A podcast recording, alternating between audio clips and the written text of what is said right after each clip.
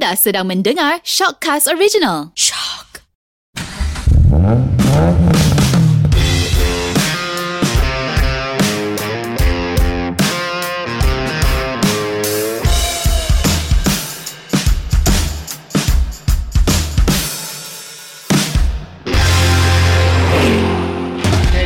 Anda sedang mendengar Sub Gearbox di mana kita borak dan gosip semua perkara otomotif. Saya Eriwan daripada Driver.my. Dan saya Chris Eng dari BehindTheWheel.my. Ha, hi Chris, minggu lepas episod pertama musim kedua kita ada bincang tentang tips bulan Ramadan kan. Hmm, saya berharap anda semua dah mengambil tips kita. Ha, makan tips tu, hadam tips tu, ikut tips tu sebenarnya. Ha, jangan dengar je tak buat, tak guna sebenarnya. Nah, harap harap puasa anda dah sempurna. Ya, puasa anda sempurna. Sebab tips yang kami beri tu tak heavy pun sebenarnya. Hmm. Sebab benda tu boleh dipraktik bulan puasa dan bulan biasa. Bu- bulan, bulan Ah. biasa. Setiap tahun, setiap setiap hari. Ya, betul. So, episod kedua kali ni, kita nak bincang nak beli kereta baru ke nak beli kereta facelift. So sebelum tu kita nak cerita sikit lah satu sejarah sikit lah ataupun uh, pengetahuan am tentang sesebuah kereta. Betul tak Chris? Betul, betul. Life cycle sebuah kereta. Hmm. Hmm.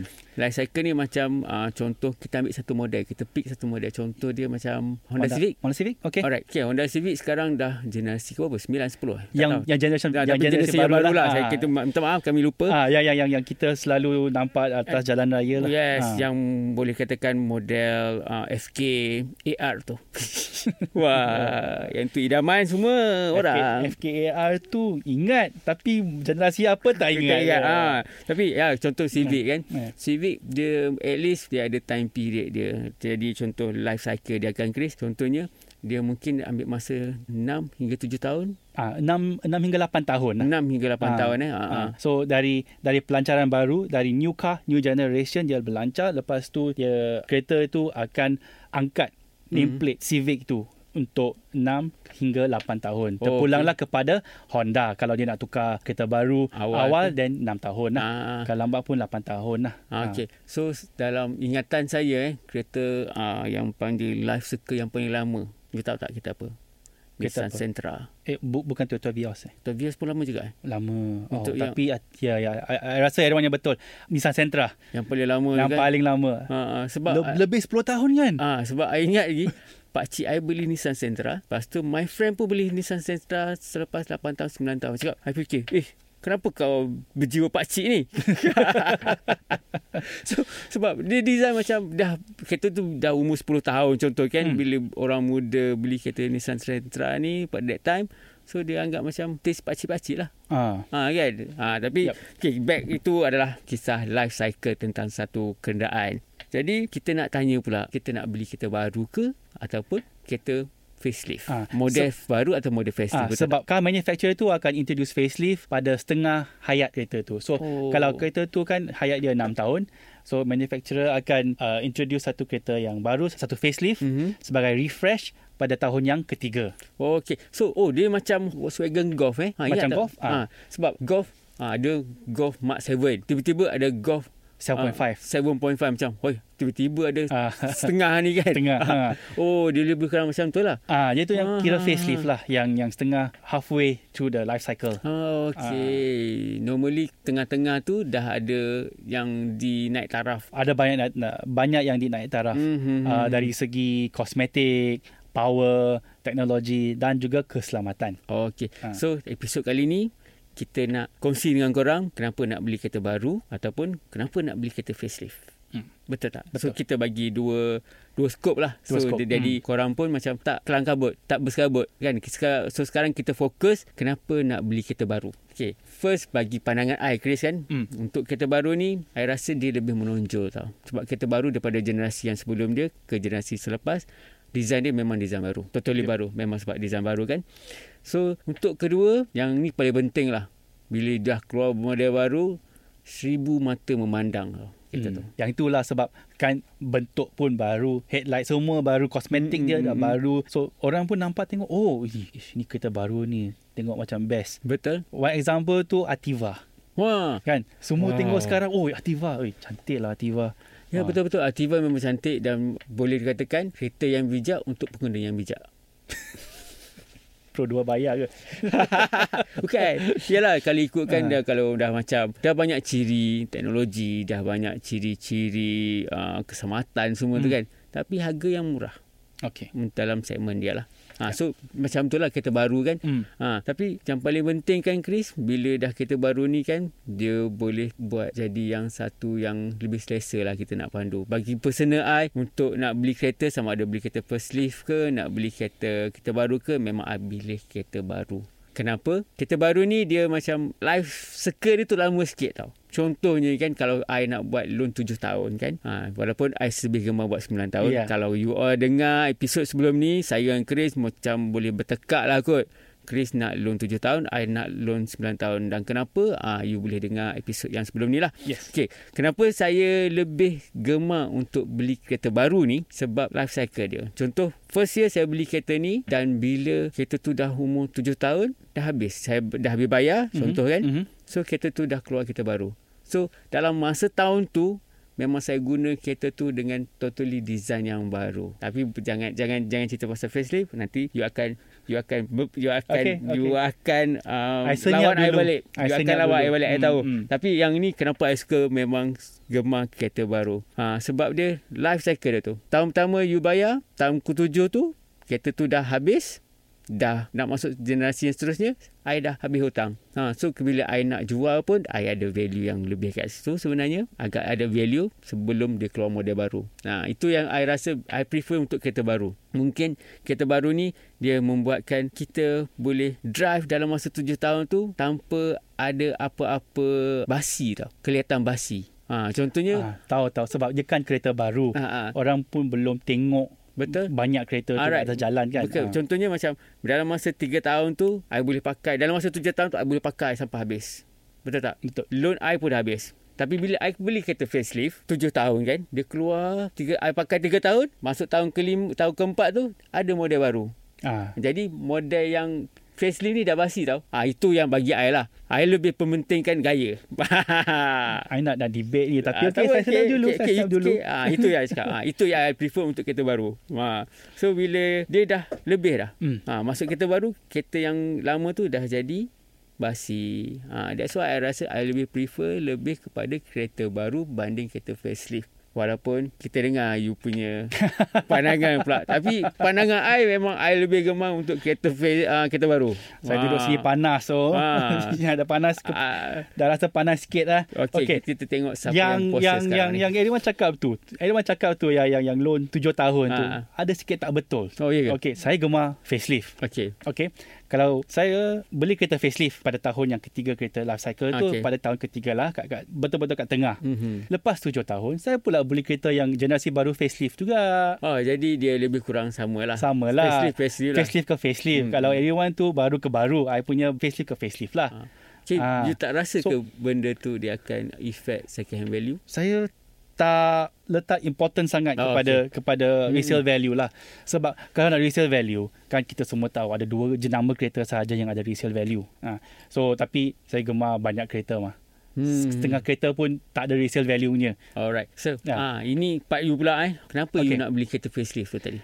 Saya suka facelift sebab Okay, walaupun kereta baru tu keluar saya tengok, saya tengok wah kereta tu cantik semua kan. Betul. Tapi kereta yang baru selalu ada kekurangan. Saya rasa.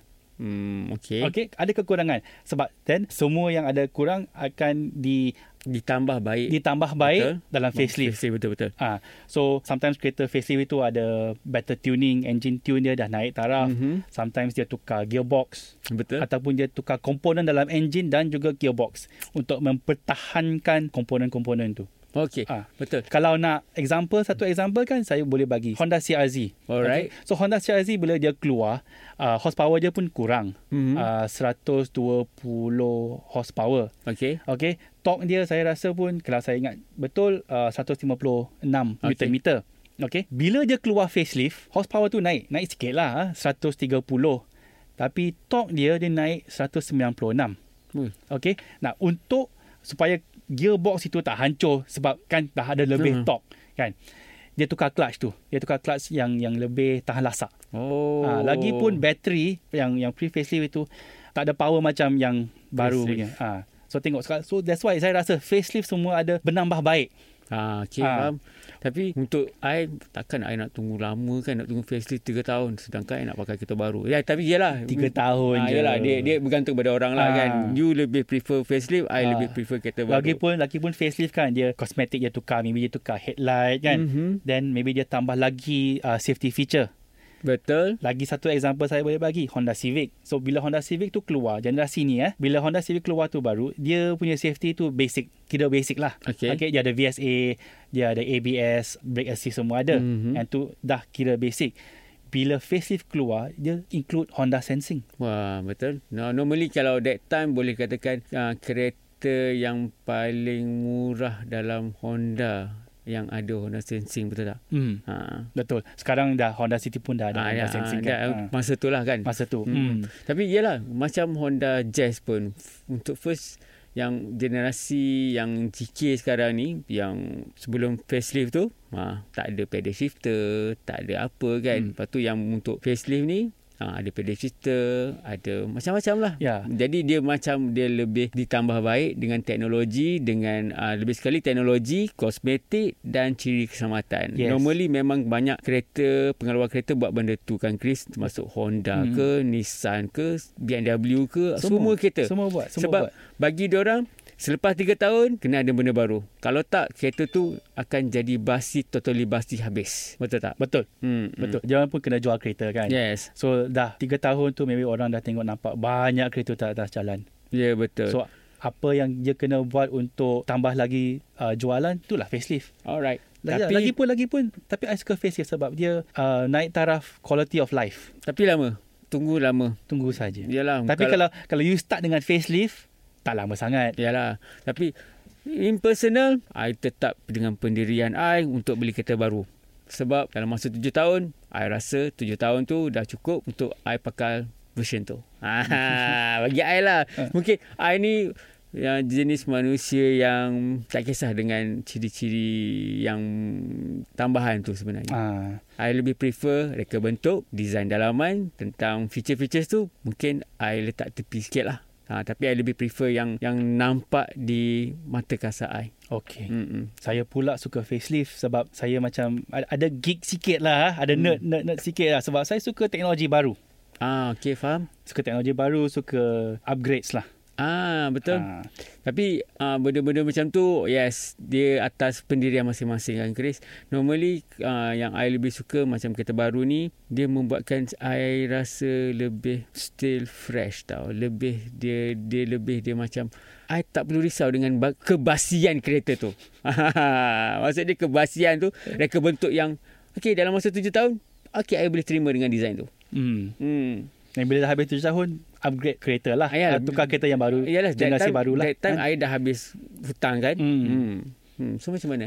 Tak, saya pula tunggu. Tunggu, Tunggu. Dah I nampak generasi baru keluar. Okey, saya akan tunggu facelift tu. Hmm. Sebab sebab saya lebih penting uh, yang yang komponen yang baru, power yang yang lebih, lebih dia lebih power, uh, ada banyak lagi teknologi dalam kereta tu lah. Alright.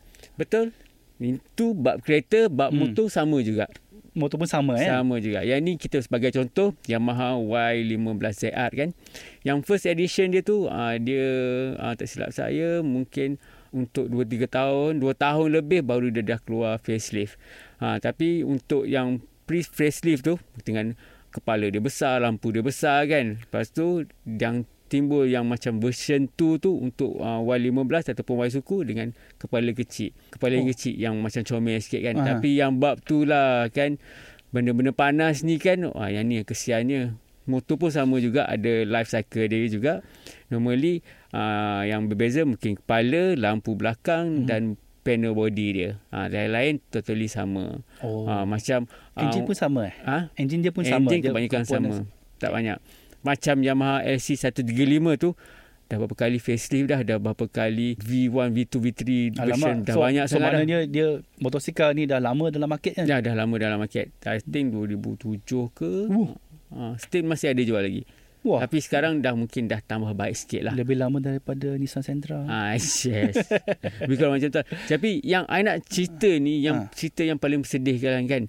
Bila version 2 Y15 ni, adalah ni berita memang tersebar lah dekat dekat media sosial sebelum ni Yang paling sedih, kepala motor tu kena curi, Chris. Hah? Budak tu baru je beli 2-3 hari. Sedih lah. Itu perkara yang paling sedih lah. Ha, bagi di luar sana tu, ha, yang jenis yang suka bikin motosikal, nak bikin motosikal, Ha. pastikan guna duit sendiri. Jangan menyusahkan orang lain. Betul Ya, tak? betul. Ha. Wah, so that means Y Y15R ni dah orang suka sangat ah. Ha, dia macam benda panas lah. Dia Benda panas. panas ha. So, bagi kami, kami nak nasihat kepada yang dengar sana luar sana tu, jangan menyusahkan orang lain. Nak main motor ke, nak main kereta ke, jangan ambil hak orang. Itu je. Hmm. Hak Yalah. orang ni memang tak, tak selamat lah. Kesian lah ke orang tu. Benda-benda yang part-part yang kecil ni bukan boleh claim insurans pun. Orang-orang dah dah bertungkus lumus, Ya. kerja kuat Nak bayar bulan-bulan tu ah, kan. ah, untuk untuk beli satu motosikal ataupun kereta yang baru, Hmm, hmm. orang lain pula curi. Nah, itu yang paling sedih kan. So, kita ada Sakit hati, kita, so kat sini kita ada khidmat nasihat sikit lah kan. Hmm. Nak main motor ke, nak main kereta ke, nak main basikal ke, nak main apa sekalipun, pastikan guna duit sendiri dan jangan menyusahkan orang lain dengan mengambil barang orang lain. Ya, betul. Hmm, betul kan? Betul, betul. So, sampai di sini saja episod kali ini sama ada korang nak beli kereta facelift ataupun kereta Baru. baru. So, kat sini kami dah Ah. bagi pandangan masing-masing. Mhm. Saya lebih prefer kereta baru. Saya pula prefer kereta facelift. Hmm. Tapi anda pula bagaimana? Ah, betul. So kalau anda log in kepada Facebook Shortcast, Mhm. uh, di mana kalau anda tengok logo Sub Gearbox, Betul. uh, sila Komen. komen. So kalau anda nak Nak kami bincang tentang apa-apa berkaitan ataupun pandangan yang lebih untuk kami kupaskan. Okey, komen kat situ. Ha. Okey, so, Gearbox kami nak tahu tentang ni sekian sekian sekian. Ah insya-Allah at- kami berdua akan bertukar lumus akan membagi ulasan yang paling padu untuk anda. yes. Dan Hmm. juga jangan lupa untuk letak sama ada anda nak beli kereta facelift ke atau lebih suka kereta baru. Ah, yang ni kita dah kita sekurang-kurangnya siapa yang betul I ke dengan Chris kan. Sekian, terima kasih. Jumpa lagi. Saya Erivan daripada Driver.my. Dan saya Chris dari behindthewheel.my. Terima kasih.